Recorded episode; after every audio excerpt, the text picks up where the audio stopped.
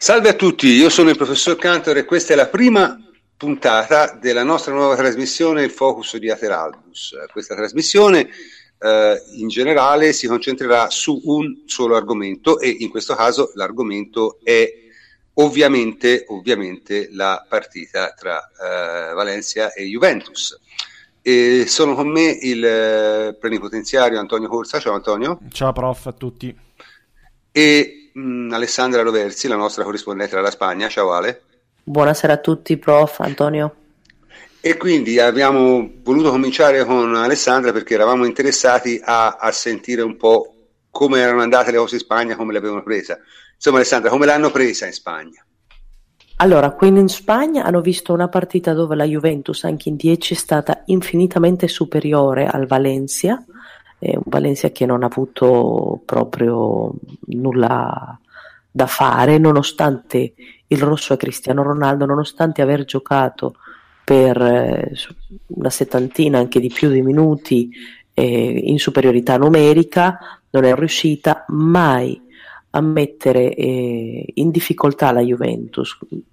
Credo che la frase che dice tutto è quando dicono: il problema non è che la Juve stia vincendo, quanto che nell'area bianconera non sta succedendo proprio nulla. Cioè, alla fine c'è solo il rigore che poi Szczęsny fa un intervento straordinario, però credo che qua in Spagna si sono concentrati soprattutto sull'episodio di Cristiano Ronaldo, che devo dire, togliendo quel gruppetto di persone che non amano Cristiano e dicono che è stata un'espulsione giusta, qua possiamo dire che tutti hanno visto una cosa assurda, che credo sia un po' il consenso di tutti. Ma dunque, io ho sentito un po' di telecronaca spagnola, in effetti mi sembra Sport, TV Sport o qualcosa del genere, e effettivamente il commento dei commentatori era abbastanza chiaro che non erano molto d'accordo su questa cosa, anche perché, e poi ne parleremo più in là nella trasmissione, veramente è stata una cosa ai limiti del grottesco.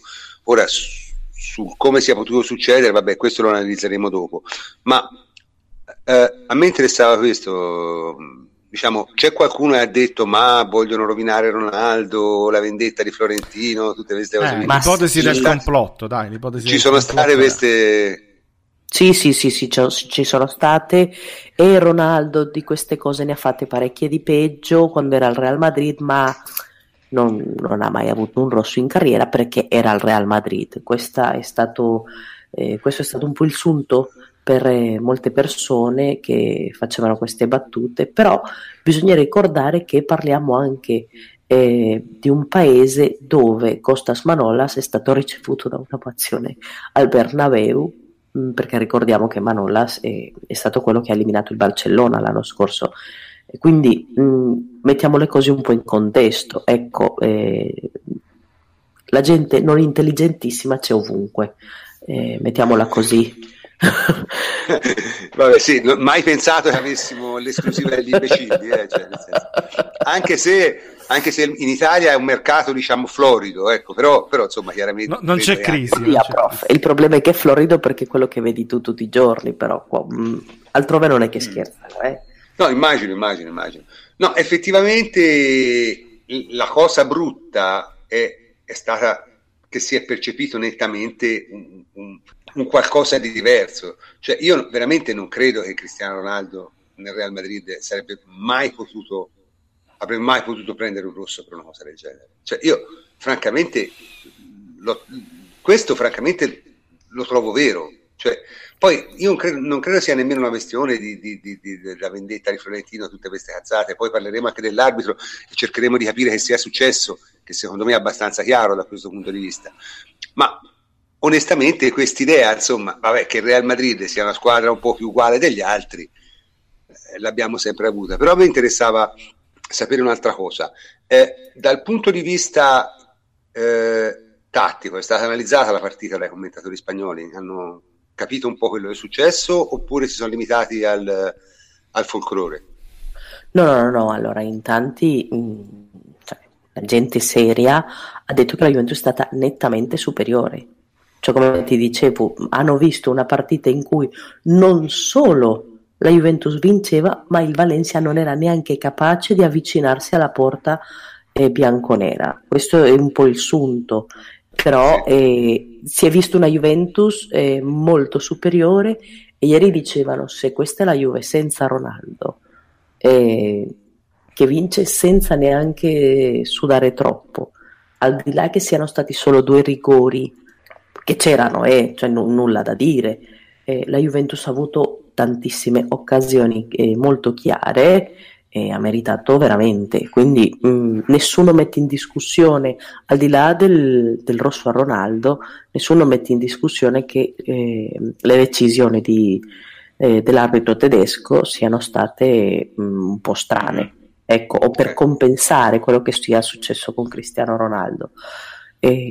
Quindi hanno visto una Juventus che, per la prima volta ho sentito dire in Spagna, la Juventus è per me la favorita a vincere la Champions. Per la prima volta sento sta frase in Spagna. Questa è una frase importante. Io non credo sia del tutto realistica, nel senso, io credo che chi sarà il favorito a vincere la Champions League lo capiremo a marzo probabilmente.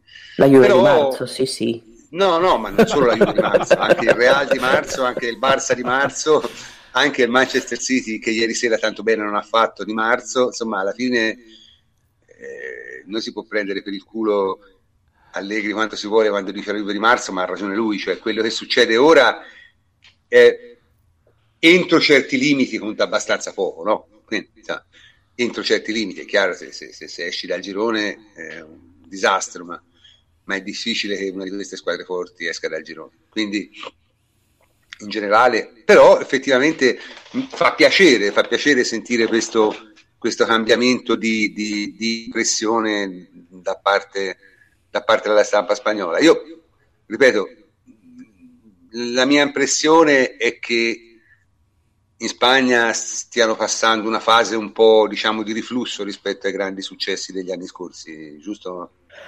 Ma l'altro giorno leggevo un post di opinione di Valdano su uno di questi giornali spagnoli, uno dei più grandi, e lui diceva: non sappiamo vivere né con Ronaldo né senza, cioè lo vediamo dove non esiste neanche, e la realtà è che, anche se non vogliamo ammetterlo, la Spagna ha perso un grandissimo campione, cioè tutto è attorno a Ronaldo, perché comunque a differenza di Messi, Cristiano Ronaldo è un uomo che, se tu, anche se non lo conosci, o ti piace o non ti piace, non c'è un termine mezzo. Messi tu puoi dire: sì, un grandissimo giocatore, però come persona cioè, non interessa come personaggio, mentre Cristiano è un calciatore, è un personaggio a 360 gradi, quindi la Spagna ne sente la mancanza e secondo me sente molta invidia. Questa è la verità, di aver perso un campione come Ronaldo. Nessuno lo dirà mai. Ieri ad esempio gente del Madrid, tipo questi del Ciringhito che in Italia sì, sono piaciuti tanto durante l'estate. Beh, noi siamo partiti quest'estate in un podcast con la canzoncina Il Ciringhito, Sì, lo so. Dove sta Cristiano Ronaldo? Beh, comunque uno dei loro collaboratori si è messo a ridere di Cristiano che piangeva e l'ha imitato a piangere, cioè una di queste cialtronate molto, molto meravigliose, molto brutte, da vedere, sì. Ma del resto, noi abbiamo avuto... adesso abbiamo Crosetti. Il genio di Crosetti. Vorrei dedicare due parole a Crosetti. Maurizio, trova la medicina, cioè veramente curati, perché è la colla, sicuro. No, ma che la colla, cioè lui chiaramente sta avendo dei problemi, insomma, magari dovrebbe pensarci un secondo, perché insomma non è così grande, se comincia così poi quando ha l'età mia che fa? Diventa un problema. Comunque Sandra, io ti ringrazio molto di averci riportato le parole le impressioni dalla Spagna. Era esattamente quello che volevamo sapere, e, diciamo, in un certo senso ce lo aspettavamo, mettiamola così, però appunto ricevere la conferma da chi in Spagna vive e lavora tutti i giorni ci fa sicuramente piacere. Quindi per il momento, prima di cominciare l'altra parte della trasmissione in cui analizzeremo la partita, ti saluto e semmai ci sentiamo più tardi. Ciao Alessandro. Grazie. Ciao Ale. Ciao. Bene, per la seconda parte del nostro focus ci hanno raggiunto Davide Terruzzi. Ciao Davide. Ciao prof, ben ritrovati a tutti. E Francesco Andreanopoli. Ciao Francesco. Ciao prof, buonasera a tutti. Bene, in questa seconda parte parleremo ovviamente diffusamente della partita con annessi e connessi, e cominciamo subito a entrare nel vivo. Te Davide hai scritto un articolo su il nostro sito lateralbus.it in cui parli essenzialmente del primo tempo, no? Perché quello è stato un primo tempo di grandissima fattura, giusto? Sì, cioè, sostanzialmente bisogna, onestamente il primo tempo della Juventus mi ha sorpreso in maniera positiva, perché è di personalità, è di maturità, è di esperienza ed è anche ricco di qualità. L'unica pecca è quella di averlo chiuso sull'1-0 volendo, perché comunque sono state create delle occasioni nitide, alcune pazzesche, però la Juventus ha veramente giocato bene, un bel calcio, quindi va dato merito alla Juventus di essere andata a Valencia, che comunque non è un campo così facile, neanche così difficile, però ha fatto quello che una grande squadra europea, cioè una delle assolute favorite per la vittoria finale, deve fare, cioè quella di lasciar sfogare inizialmente senza concedere nulla ai padroni di casa e poi dopo prendere il controllo della partita e sfruttare le proprie qualità adattandosi anche ai punti deboli dell'avversaria, e Valencia ne ha diversi, si sono viste tutte nella prima mezz'ora. Sì, no, ma allora il Valencia non è in un grandissimo momento di forma, ha fatto 3 punti in 4 giornate di campionato, però il Mestalla è sempre un casino, cioè nel senso è uno stadio abbastanza difficile e francamente vedere la Juve affrontare la partita con quel piglio, con quel tipo di sicurezza, insomma è stato un bello spettacolo, ci ha dato molta fiducia, e ha anche giocato secondo me tecnicamente piuttosto bene, no Francesco? Sì, direi partita quasi storica la definirei, perché forse non ci rendiamo conto di quanto sia difficile vincere una partita di Champions in trasferta, soprattutto nel momento in cui la partita si mette nel peggiore dei modi possibili, perché tu parti fortissimo, domini, sbagli sostanzialmente 3 gol colossali e poi ti pigli un rosso inesistente. Queste sono le classiche condizioni in cui la Juve mille volte ha perso la testa in Champions e ha finito per perdere anche contro avversari modesti, e invece è rimasta fredda, è rimasta quadrata e ha portato a casa una vittoria strameritata e soprattutto una vittoria in assoluto controllo, senza dover fare i miracoli o il tremendismo o con le partite storiche che rimangono l'assedio Esatto, l'assedio, la resistenza, i giocatori stremati. Ha giocato una normale e onesta partita vincendo serenamente,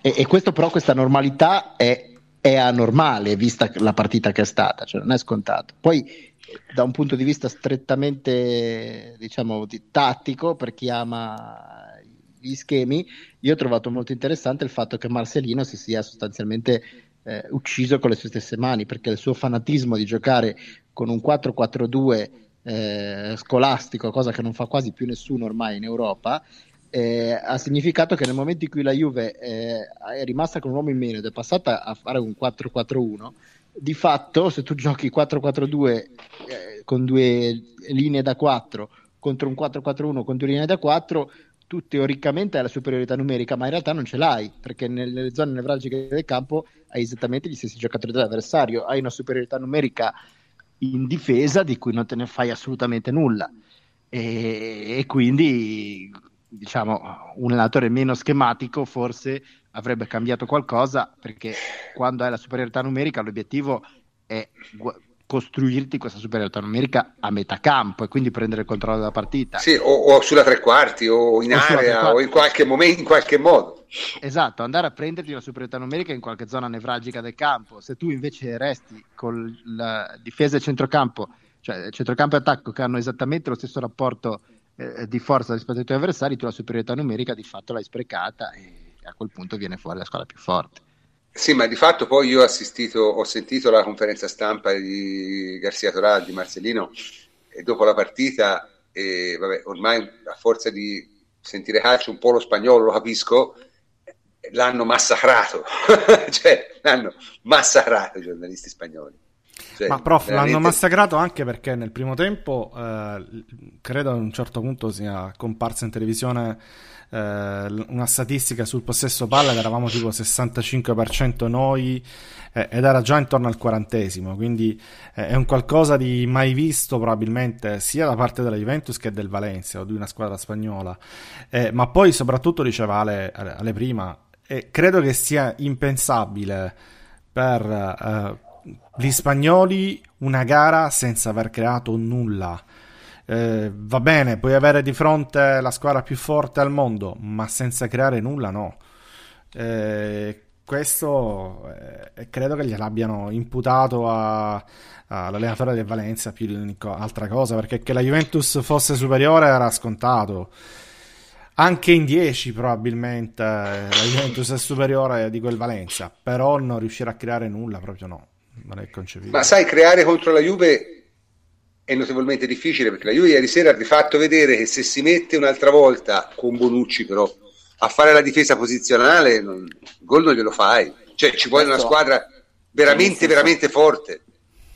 Io mi sono limitato al primo tempo, ovviamente anche per la qualità del gioco espresso, cioè, perché ovviamente la partita cambia quando sei in 10 in 11, certo. È meglio, cioè per assurdo no? Neanche tanto, cioè, è meglio che sia, se devi scegliere un giocatore da cui rinunciare, è sempre meglio un attaccante comunque, perché comunque in qualche maniera riesci a fare una partita difensiva. La Juventus in questa la sa fare in grandissima condizione, cioè la sa fare meglio di tutti, forse l'Atletico Madrid in questo momento, negli ultimi anni, può essere paragonata alla difesa posizionale della Juventus. E quello che è mancato poi al Valencia è stata la capacità di sfruttare quel momento di difficoltà anche emotiva della Juventus quando si è trovata in 10, cioè perché comunque ti viene espulso Cristiano Ronaldo alla sua prima con la maglia della Juventus in Champions League. È stato un contraccolpo emotivo abbastanza forte. La Juventus è stata molto brava a gestire questa situazione, perché ha usato il possesso palla per rallentare e per non accelerare i ritmi, cioè ha addormentato un po' la partita, e allo stesso tempo comunque ha continuato a macinare delle buone azioni, così come quella che ha portato al rigore, perché comunque hai messo Cancelo 2 volte davanti al portiere sostanzialmente, e il Valencia lì ne abbiamo tanto da parlare, perché ha fatto di quelle cappellate, e cioè sfruttando proprio le qualità proprie e anche le debolezze altrui, e lì Valencia comunque non ha avuto la capacità di alzare il pressing, per dire, cioè ha sempre lasciato Bonucci e Chiellini liberi di costruire, non sfruttando il centro, mandandoli sugli esterni, ma sugli esterni la Juventus ha Cancelo sulla destra, Alessandro sulla sinistra, e comunque ha 2 terzini dalle qualità tecniche notevoli, e Valencia ci ha capito poco. Poi il secondo tempo, nel momento in cui la Juventus ha fatto il 2-0, vengono fuori tutte le qualità della Juventus, con giocatori come Chiellini, che è già concentrato di suo quasi sempre, in Champions League ancora di più, quando deve fare una partita in cui difende dentro l'area è insuperabile. Sì, no, ma a me ha colpito soprattutto una cosa, che la Juve sembra una squadra molto più tecnica dell'anno scorso, anche quando non c'è Cristiano Ronaldo, cioè questa è la cosa incredibile secondo me, è la cosa che mi ha colpito di più, è come se anche Allegri ha bisogno probabilmente anche lui di tempo, no, per creare certe cose, ma la Juventus che si è vista Io l'avevo notato anche in campionato questo fatto, in campionato la Juve ha giocato un po' così, insomma, a vincere le partite, però quest'anno la qualità tecnica degli interpreti è veramente alta, cioè veramente veramente alta. Si è intervenuto nel momento in cui, scusa prof, la Juventus ha deciso sempre in campionato di accelerare, cioè ci sono stati sempre momenti all'interno cazzeggiante della partita in cui la Juventus ha accelerato e quando ha accelerato è andata in porta, soprattutto tolto Cristiano Ronaldo, cioè escluso da questo discorso, la Juventus ha acquistato tanto nella costruzione della manovra, cioè quando tu metti dentro due giocatori come Cancelo e Bonucci hai molta più sicurezza nell'affrontare il pressing eventuale alto avversario e nella costruzione proprio del gioco. Questo ieri si è visto tanto, ma si vede in generale in questo avvio di stagione, perché un giocatore come Cancelo, terzino destro così, non l'abbiamo quasi mai avuto, cioè, è migliore anche di Dani Alves per tante cose. Sì, è più giovane, ha più fisico, regge meglio i contrasti, insomma è veramente la sorpresa dell'anno, così come bisogna dire che ieri sera ha fatto una partita mostruosa Bernardeschi ha giocato a livelli secondo me impensabili fino all'anno scorso, impensabili. Vabbè, insomma, quest'anno posso dire solo una cosa su Bernardeschi, sì. Che sono livelli impensabili per noi, per molti di noi, ovviamente non per Allegri. Faccio questa piccola osservazione semplicemente perché credo che di aver letto il 100% dei messaggi sui social pre-partita, la lettura delle formazioni che si interrogavano tutti sulla scelta di Bernardeschi, o meglio erano tutti concentrati sull'esclusione di Douglas Costa e di Dybala, come se fossero loro necessariamente i titolari o quelli i più forti, no? in quel ruolo lì, e invece ci siamo scordati che poi ci sono gli allenamenti, che poi c'è un allenatore che valuta i giocatori e soprattutto che c'è un Bernardeschi che in questo momento vale Dybala e vale Douglas Costa. L'ha dimostrato facendo una partita assolutamente, lo dicevi tu, fantastica, in grandissime condizioni fisiche a differenza degli altri due,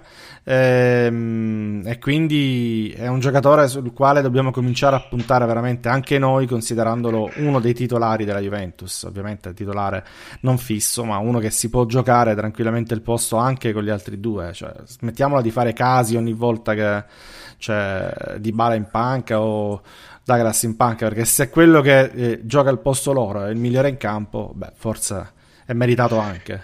Ma sì, come è stato il migliore in campo Bernardeschi, cioè forse questa è la partita che definitivamente consacra Bernardeschi maturato proprio.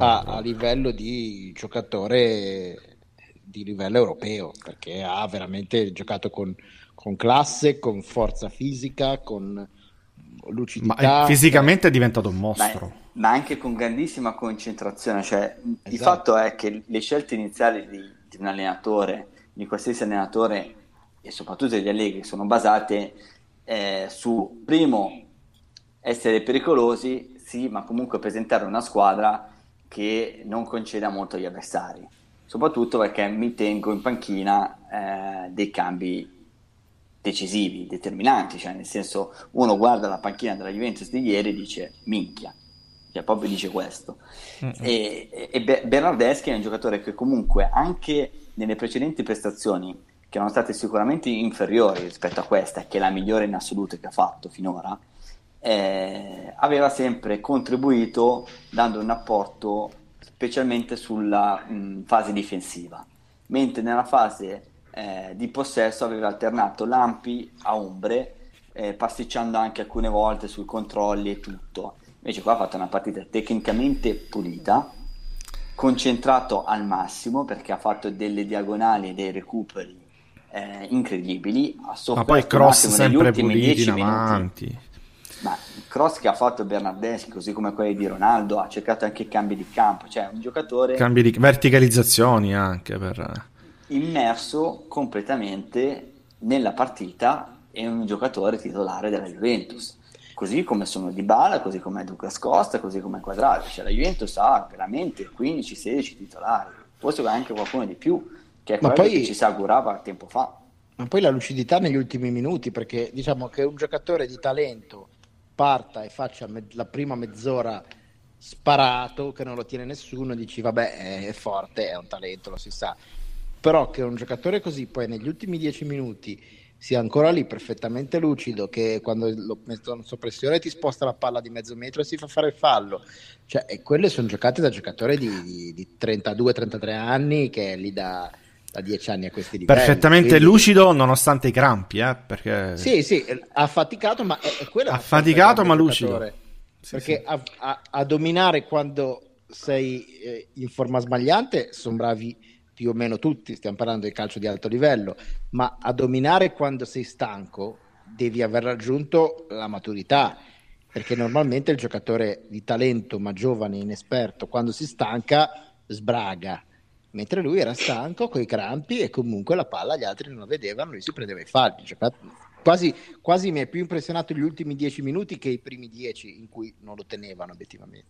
Sui Bernardeschi chiudo, c'è una cosa da dire, che è quella che ha sempre fatto notare Allegri dal momento in cui è arrivato, così come altri compagni di squadra, cioè che la grande volontà e determinazione del ragazzo, cioè si vede che è un giocatore che si è costruito nel tempo e che si affina continuamente, cioè, è un giocatore che è migliorato notevolmente dal momento in cui è arrivata la Juventus, così come era un giocatore che era migliorato dal momento in cui aveva fatto il proprio ingresso nella prima squadra della Fiorentina, cioè è un giocatore con una volontà chiara e con un obiettivo preciso, che è quello di essere un calciatore della nazionale, della Juventus, è un giocatore veramente tra i migliori, titolare della Juventus.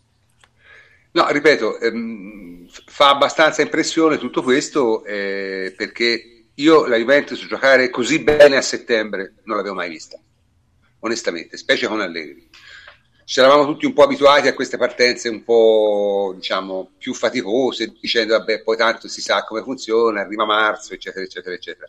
Però quest'anno francamente sembra cioè che la qualità degli interpreti sia tale che comunque alla fine il gioco viene sempre fuori, indipendentemente dallo stato di forma, indipendentemente dal mese. Francamente un notevole spettacolo, devo dire. Insomma, l'anno scorso in Champions noi abbiamo fatto le migliori partite con il Real Madrid dal punto di vista della qualità della prestazione, del gioco. Certo. Cioè, siamo arrivati ai quarti per vederla. Qua comunque già alla prima giornata hai visto, cioè, la squadra con, oltre che contro cazzi, per dire proprio in francese, visto una squadra che gioca calcio, gioca bene. Quindi sicuramente c'è il lavoro che è stato fatto l'anno scorso, a cui bisogna aggiungere anche le qualità dei nuovi giocatori, dei nuovi arrivati. Cioè, hai messo dentro 3 giocatori determinanti come Cancelo, come Bonucci, come Cristiano Ronaldo, più un quarto Emre Can, che quando è entrato comunque ha fatto il suo, senza lode, senza infamia ieri, però comunque è un giocatore che si fa sempre sentire. Sì, è un manzo proprio, è fisicamente molto molto prestante, che ha anche capacità notevoli di corsa, di inserimento, insomma, voglio dire, nel senso, la Juve quest'anno sembra veramente, secondo me, aver azzeccato in pieno il mercato, perché come abbiamo detto anche quest'estate, i problemi che c'erano l'anno scorso erano chiaramente problemi di gestione della partenza del gioco, cioè non riuscivamo a far partire bene la palla dalla difesa. Quest'anno veramente abbiamo completamente ovviato, con il ritorno di Bonucci e l'ingresso di Cancelo, francamente ora diventa un problema fermare la Juve quando esce. Quindi diciamo, per ora veramente tutto molto bene, e vediamo un po', cioè diciamo l'inizio è molto molto promettente. Bene, parlato della partita, però bisogna anche parlare un attimo dell'arbitraggio, ma più che dell'arbitraggio, dell'episodio dell'espulsione di Ronaldo. Ora io dico subito la mia. Si sono sentite cose un po' strane, la vendetta di Florentino Perez, in realtà sono puttanate, perché è chiaro che, voglio dire, Florentino o non Florentino, la UEFA, se Ronaldo gioca tutte le partite e segna 15 o 20 gol nella Champions League, sono proprio felici, perché li fa ovviamente la cassa di risonanza, perché alla fine lo scopo è quello. La realtà è che c'è stato probabilmente una serie di episodi concomitanti, no? Il primo episodio è l'errore clamoroso di Collina prima e di Ceferin poi, che l'ha appoggiato, di non volere il VAR in queste partite e di affidarsi ai giudici di linea per motivi esclusivamente sindacali. Due giudici di linea in più sono due arbitri che prendono dei soldi, non pochi, per fare quel lavoro lì. E quindi ci siamo trovati di fronte a questo giudice di linea Fritz, che non so che ha visto, ma o per smania di protagonismo, o per incompetenza, oppure perché semplicemente ha commesso un errore grave, ha provocato l'espulsione di Cristiano Ronaldo, che onestamente non aveva fatto nulla. Ora, su Brych, Brych non ho una grande stima, è un arbitro non particolarmente bravo, ha una federazione molto potente alle spalle, quindi si trova spesso a arbitrare partite un po' sopra il suo livello. Però su Brych c'è poco da dire nel primo tempo, perché nel primo tempo Brych arbitrava serenamente, ha dato retta al giudice di linea come si deve fare, ha visto un rigore netto e l'ha fischiato. Poi però che è successo? Il giocatore, volendo. Poteva espellerlo, quello era, però quello è, diciamo, sì, non è un errore gravissimo. Cioè, tipo se di Ronaldo, se fate mente locale, lui chiede 4 volte. Proprio 4 volte che no, ma fammi finire. Poi chiaramente che è successo? È successo che nell'intervallo ha visto quello che ha fatto, cioè ha buttato fuori dalla partita un giocatore importante come Cristiano Ronaldo per un nulla, e ha perso un po' la calma, ha perso un po' il controllo, e a quel punto lì è degenerato, ha fatto una serie di cazzate grosse nel secondo tempo a livello di proprio tecnico-arbitrale, ha dato un rigore al 97esimo che non c'era mai e l'ha dato unicamente come contentino, cioè insomma veramente ha fatto una bruttissima figura nel secondo tempo proprio a livello tecnico, secondo me.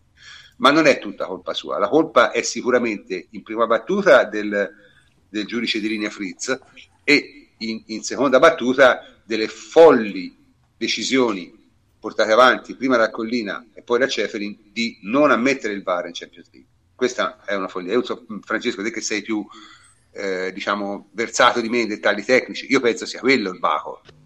Sì, assolutamente, anche perché spesso ci è capitato di dire in situazioni simili questo sarebbe stato difficile anche col VAR. Ecco, ieri tutti gli episodi di questa partita erano episodi che, avendo il supporto del VAR, sarebbero andati via lisci e risolti in 30 secondi, quindi è una carenza grave. Gli inglesi e l'UEFA, perché alla fine chi decide sono quasi sempre gli inglesi, e l'IFAB, sono 4 inglesi su 5, rimangono arroccati su questa posizione assurdamente, ingiustamente retrograda e reazionaria. Si spera che l'impatto di una situazione del genere capitata al giocatore più famoso del mondo li possa scuotere, ecco, perché finché succede a Mandzukic piuttosto che a Dzeko si lamentano i tifosi, si lamentano i giornalisti, ma rimane tutto lì.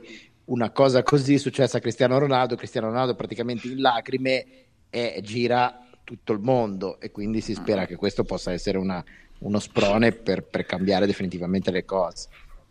Sì, ripeto. Anche perché, scusami prof, non solo è stato un fallimento determinato da non avere il VAR, ma è stato un fallimento determinato dall'arbitro di linea, perché l'arbitro di linea si conferma per l'ennesima volta una soluzione che non solo non ha risolto i problemi, ma li ha aggravati, perché sono state molte più le volte in cui gli arbitri di linea hanno complicato la vita dell'arbitro principale di quella che l'hanno risolta. E ieri la classica situazione in cui Brych non aveva nessunissima intenzione di espellere Ronaldo, non aveva visto nulla che lo indicesse a espellere Ronaldo, e l'arbitro di linea peraltro posizionato male, perché lui aveva Murillo oltre Ronaldo, quindi ha visto anche male, l'ha vista un po', ce l'aveva impallata, giustamente poi diciamo il fango mediatico e gli insulti se li prende Brych. Ma la colpa è di Fritz. Perché è lui che gli fa prendere una decisione. Cioè, proprio quindi, come dicevi tu, scusa Freccio prima, l'espulsione di Cristiano Ronaldo globalmente è la migliore pubblicità per l'introduzione del VAR in Champions League o anche in Europa League, cioè, perché comunque tu ti vedi il giocatore più mediatico al mondo che viene ingiustamente espulso e in lacrime, e tutti sanno e ti dicono vabbè, ma usa il VAR, perché è stato veramente comunque un errore clamoroso, così come al di là di questo episodio, la gestione del secondo tempo da parte dell'arbitro è stata pessima. Perché sì, ma perché lui si è reso conto... Sì, ma non si può vedere, cioè nel senso, io capisco che siamo tutti esseri umani, eccetera, ma veramente pensiamo se quel rigore lì, concesso all'ultimo, in una partita decisiva, come può essere anche l'andata degli ottavi, fosse stato concesso. Cioè, un rigore così non puoi fischiarlo. Mai.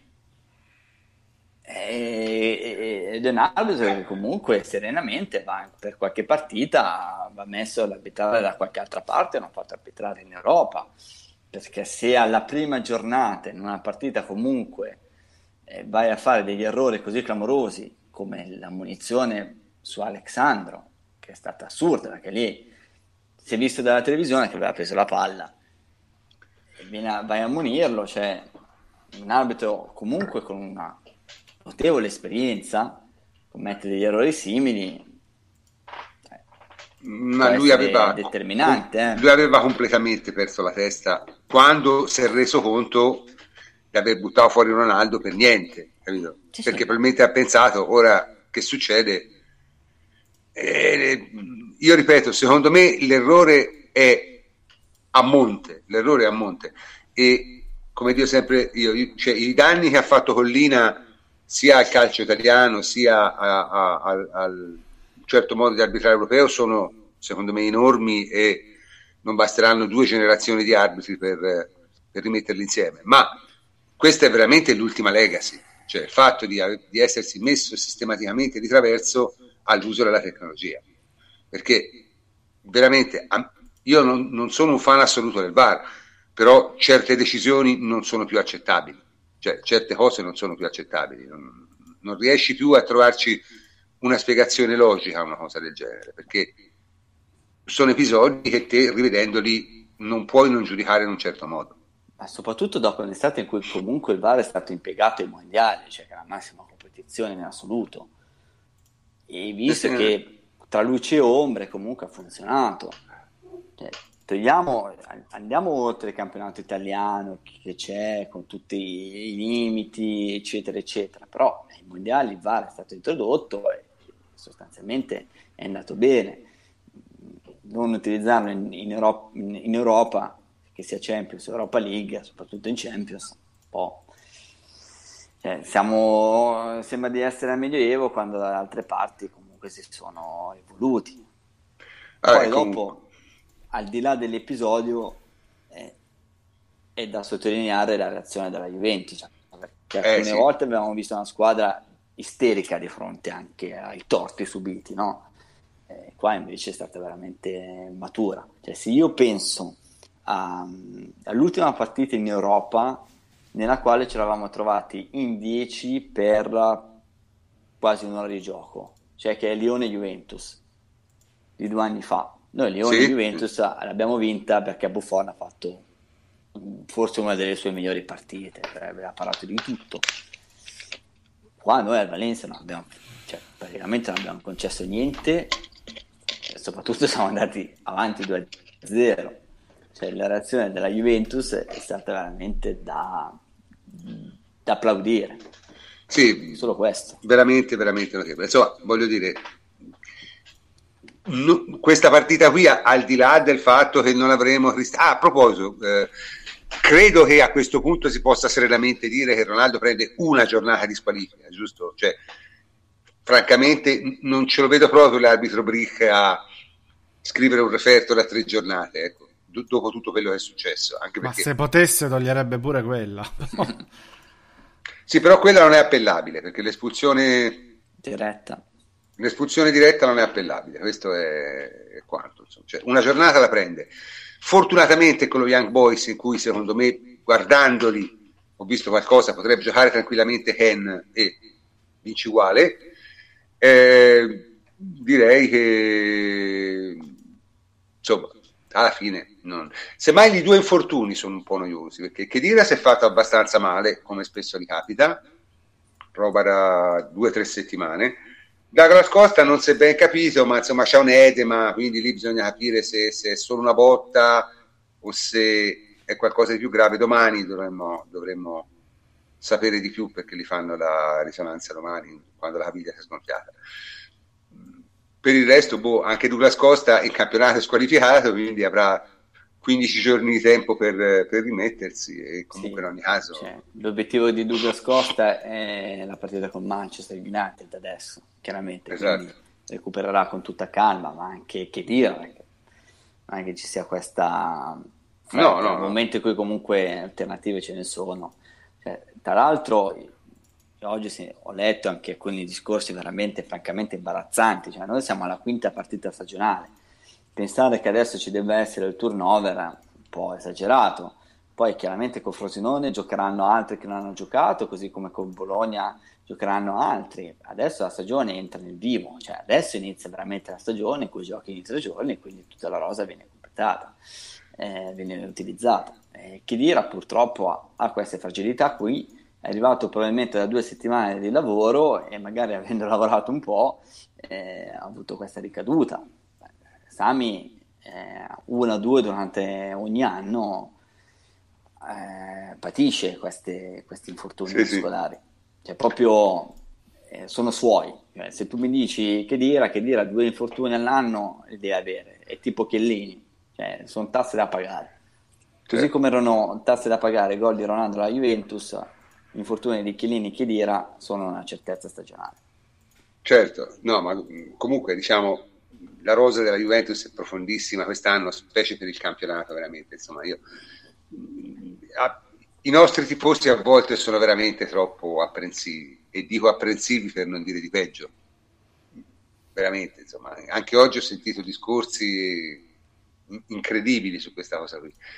Però d'altronde, voglio dire, è bello essere viziati. Prima di passare all'ultimissima parte in cui parleremo 5 minuti delle altre italiane in Champions League, volevo citare una statistica abbastanza interessante. Allegri ha giocato in Champions League nella Juve 22 partite in trasferta, in 4 edizioni e una partita. Ha giocato 22 partite in trasferta. Ne ha vinte 12. 12 su 22, che è una percentuale credo incredibile, cioè, record sicuramente. Sì, guarda, in 4 edizioni e una partita ha perso solo 6 volte, tolte le finali ovviamente. Io parlo delle partite, le finali sono cosa a parte, parlo delle partite diciamo o di girone o eliminazione diretta. Ha perso 6 volte. È una cosa straordinaria, ma per mettere in prospettiva questa pietra miliare, per dire quanto sia già ampiamente nella storia della Juve Allegri, ma diciamo nei gradini più alti del podio, Trapattoni, che ne ha giocate il triplo, ne ha vinte 8 in trasferta, e 8 per quelli che dicono ma il Valencia. Vi dico velocemente le squadre contro cui Trapattoni ha vinto in trasferta con la Juve: Omonia Nicosia, Glentoran, Vidovre, che non so neanche cosa sia il Vidovre, Aston Villa, e va bene, Aston Villa, ok. Poi Ilv, anche questa è una squadra che io sinceramente... Era finlandese, credo fosse. Ilves, allora Ilves, non Ilv. Poi il Jeunesse Esk del Lussemburgo, quindi compagni di merende del Dudelange, e una con Liverpool. Queste sono le vittorie in 10 anni di Juve di Trapattoni. Eppure Lippi, che ne ha vinte 10, giocandone molte più di Allegri, perché Lippi ne ha giocate quasi 80 di partite in Champions con la Juve, vincendone molto meno in trasferta. Lippi era partito forte perché ha vinto in trasferta col Borussia Dortmund, ce la ricordiamo tutti, con Rangers Glasgow dominando, poi la successiva col Fenerbahce, poi quella storica col Manchester United, con l'Ajax, quella lì anche quella straordinaria, poi da lì in poi una col Kosice, una con la Dinamo Kiev 2 anni dopo, niente per un'infinità di tempo, e dal 97 si passa al 2002 prima che ne vinca un'altra, quindi è stato 5 anni senza vincere una partita di trasferta in Champions, di nuovo con la Dinamo Kiev, quindi non squadre indimenticabili. Poi quella straordinaria col Barcellona, l'Olympiakos, e basta.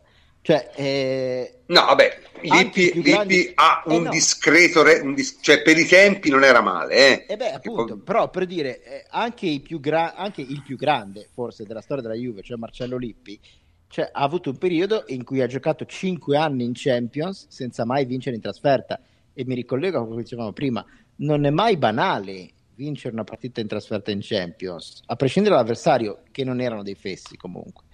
Quindi bisogna dare a Cesare quel che è di Cesare, bisogna dare ad Allegri quel che è di Allegri, e bisogna dare un sacco di forti colpi sulla nuca ai detrattori di Allegri che continuano a ragliare e a latrare e a finire anche dopo una partita come quella di ieri. Cioè, la dovete smettere, dovete stare zitti e rientrare nelle vostre tane. Sì, questo mi sembra insomma un discreto rente, ma va bene, nel comunque, senso che la cosa però, sì. Cioè... No, volevo fare una semplice analisi statistica, poi mi sono infastidito. Sì, no, ti capisco. Cioè... Sono cose che infastidiscono anche me ogni tanto, perché ripeto, non è una questione di... Allora, io posso capire che a qualcuno possano piacere di più i nerd che vanno di moda ora e che magari pratichino anche un gioco divertente, ma nello sport contano i risultati, ragazzi. Nello sport la carriera... Cioè, Pep Guardiola non è, secondo me, il migliore allenatore del mondo perché fa giocare la squadra in un certo modo, ma perché vince facendo giocare la squadra in un certo modo. E questo è il punto. Cioè, la parola chiave è sempre vince, e lui è il primo che lo dice. Quindi, nel senso, sarebbe l'ora di smettere, perché diciamo a livello di risultati Allegri è probabilmente superiore a Lippi, a livello di risultati. Lippi ha vinto ha fatto molto bene la Coppa dei Campioni, ma era una Coppa dei Campioni diversa, c'erano molte meno partite, era per certi versi meno difficile. La miglior Coppa dei Campioni Lippi l'ha fatta probabilmente quando perse il finale, quando pareggiò la partita col Milan in finale, la perse a rigori, perché era il periodo in cui la Coppa dei Campioni veniva giocata con 2 volte 2 gironi da 4, e quello era veramente un massacro. Comunque cioè Barcellona e Real, insomma, eliminato delle grandi squadre. Esatto. Ma cioè, il merito principale di Allegri in questa gestione è aver tolto ansia e aver dato sicurezza alla squadra, che è stata rivoluzionata negli anni, eccetera, eccetera. Però comunque ha sempre sicurezza, consapevolezza, fiducia, la maturità. Cioè, andare veramente in trasferta su un campo comunque acceso, che Valencia è così, sì, gestire con tranquillità una situazione complicatissima, così come può essere l'espulsione del tuo miglior giocatore sullo 0-0, dopo che hai preso, non dico pallonate, ma hai creato tre occasioni nitide. Non è facile, non è così scontato. L'ho già vista anche negli altri anni, cioè quando sono andate a vincere a Siviglia, anche la vittoria di Lione. Cioè, una volta noi avevamo paura e un po' di ansia di risultato quando andavamo a giocare contro i boscaioli danesi, noi avevamo questa. Adesso invece comunque ci vai e cioè, se tu giochi con gli svizzeri vai sapendo che li batti, che sia in casa che sia in Svizzera, vai a Manchester, giochi all'Old Trafford e vai per vincere, perché sai tranquillamente di essere superiore allo United e di poter fare la partita che serve per uscirtene e tornare in Italia con i 3 punti. Invece è questa, cioè è la squadra che l'anno scorso comunque, con tutti i limiti di gioco che aveva, ha vinto 3-1 a Madrid. La Juventus è questa, cioè, e Marcelino l'aveva detto in conferenza stampa alla vigilia e lo ha ribadito dopo la partita, cioè la percezione che giustamente hanno all'estero gli allenatori, i tifosi della Juventus è di una delle squadre più forti in circolazione. Quindi una squadra forte di circolazione non ha l'ansia, non può avercela. No. O se ce l'ha da gestire, cioè nel senso che e se no è come il discorso di Cristiano Ronaldo, ma c'aveva l'ansia perché non segna, no? Cioè, l'ansia è un sentimento, ci può essere, esiste, però devi saperla governare, nel senso. Certo, cioè, ma è il solito discorso, no? Coraggioso non è chi non ha paura, ma chi riesce a controllare la paura, è il solito discorso. Chi non ha paura è pazzo, è una cosa un po' diversa. Comunque, diciamo, questo della partita abbiamo parlato. Due parole sulle italiane, dai, vanno dette, insomma. Cominciamo, diciamo, dalle cose più comiche, tipo la vittoria dell'Inter con Cassino, con il duo Trevisani, Adani, veramente due cialtroni, cioè veramente, devo dire, veramente due gran cialtroni, perché poi è chiaro, ora a parte tutto, non è nemmeno una questione di tifo, è che sono proprio due cazzoni in cerca di facili consensi, perché poi questa è la realtà, no? È esattamente quello che hanno avuto.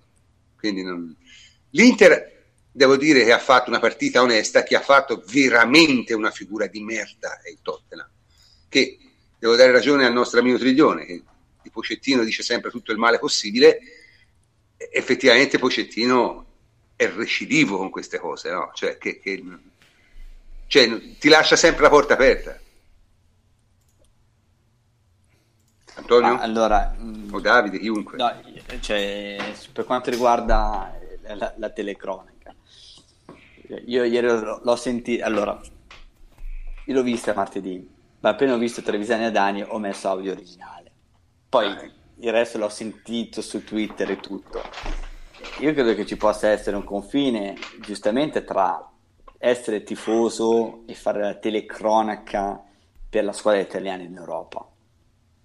Cioè, è bellissimo comunque sentire Repici o Cucchi ai tempi, quando si esaltavano per il gol di qualcuno e per la vittoria delle italiane. Cioè, se tu fai un telecronista devi avere anche quell'empatia con il momento.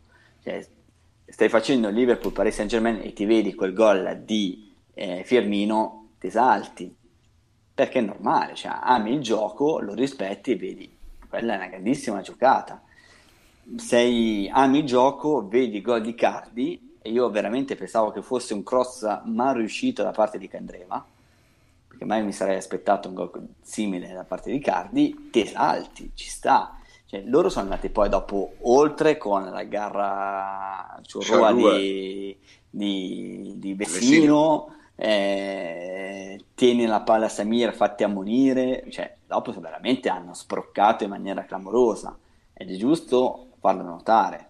Ieri Compagnoni e Marchegiani, i Compagnoni non mi gardano particolarmente, hanno fatto una telecronaca pulita. Ok, che il contesto magari è diverso rispetto a quella di una rimonta fatta nel finale, però non è che hanno cominciato a sbroccare clamorosamente quando c'è stata la discussione di Cristiano Ronaldo, cioè minacciando quasi di morte l'arbitro. No, sono stati tranquilli, hanno detto cosa sta facendo, eccetera eccetera. Questo sulla telecronaca. Poi dopo stiamo parlando di banalità, cioè, però comunque va detto, sono stati abbastanza penosi e vergognosi. Sulla partita, cioè, il Tottenham io l'avevo visto anche contro il Liverpool, ed è una squadra che rispetto alla scorsa stagione ha difficoltà nel giocare con intensità, sia con la palla che senza, e quindi è molto più vulnerabile. Però detto questo, è comunque una squadra che all'85esimo era sull'1-0 a San Siro, e tolta l'occasione di Perisic non aveva concesso granché, e aveva avuto più occasioni lei per fare il 2-0, e il suo grande errore è quello di non aver fatto il 2-0, anche perché poi, altro errore, a San Siro quando giochi con l'Inter, che è una squadra isterica come poche altre al mondo, se prendi gol negli ultimi 4 minuti ti devi aspettare l'assedio, buttano pallone su pallone, e lì devi essere veramente forte mentalmente. Il Tottenham già l'anno scorso si era visto contro di noi, ha preso un gol e ha preso subito l'altro. Al momento in cui l'Inter ha fatto il pari con Icardi era quasi scritto il 2-1, e infatti così è successo. Chiaramente per l'Inter è una buona vittoria per quanto riguarda il cammino in Champions, non decisiva, perché la prossima è con il PSV in Olanda, e il PSV, al di là del risultato finale che è 4-0 che è maturato nel finale, ha fatto una buona partita, cioè non è detto che l'Inter vada a vincere facile con il PSV, e soprattutto è una squadra che ha sempre gli stessi problemi, cioè fa una fatica veramente cane a creare occasioni da gol, cioè, veramente una faticaccia. Poi la Roma, per ma che dico di la Roma? Cioè, Roma è andata, cioè io veramente a volte faccio fatica a comprendere anche le scelte degli allenatori, perché mentre Zaniolo, che ha fatto anche una partita tranquilla, metterlo, cioè il suo esordio tra i professionisti al Bernabeu è sembrato un po' eccessivo. E poi la Roma in questo momento, ne abbiamo parlato anche in altre volte, è una squadra con tantissimi problemi, quindi chiaramente vai al Bernabeu e devi ringraziare Olsen che sei uscito solamente con un 3-0. E il Napoli invece va detto molto semplicemente che con la Stella Rossa tutte faranno 6 punti, loro ne faranno 4 e quindi hanno già 2 punti da recuperare, e ha fatto veramente poco, cioè sembra la classica squadra di Ancelotti, cioè che addormenta le partite e si addormenta, sì, perché sì. Fa veramente, cioè, ha creato pochissimo, cioè tiene il pallone però a questo ritmo soporifero, non c'ha dei guizzi, soprattutto se non hai i giocatori che può avere che aveva Reale, che aveva il Bayern, e quindi si perde, una squadra che si perde lì. Il fatto 0-0 comunque con la Stella Rossa è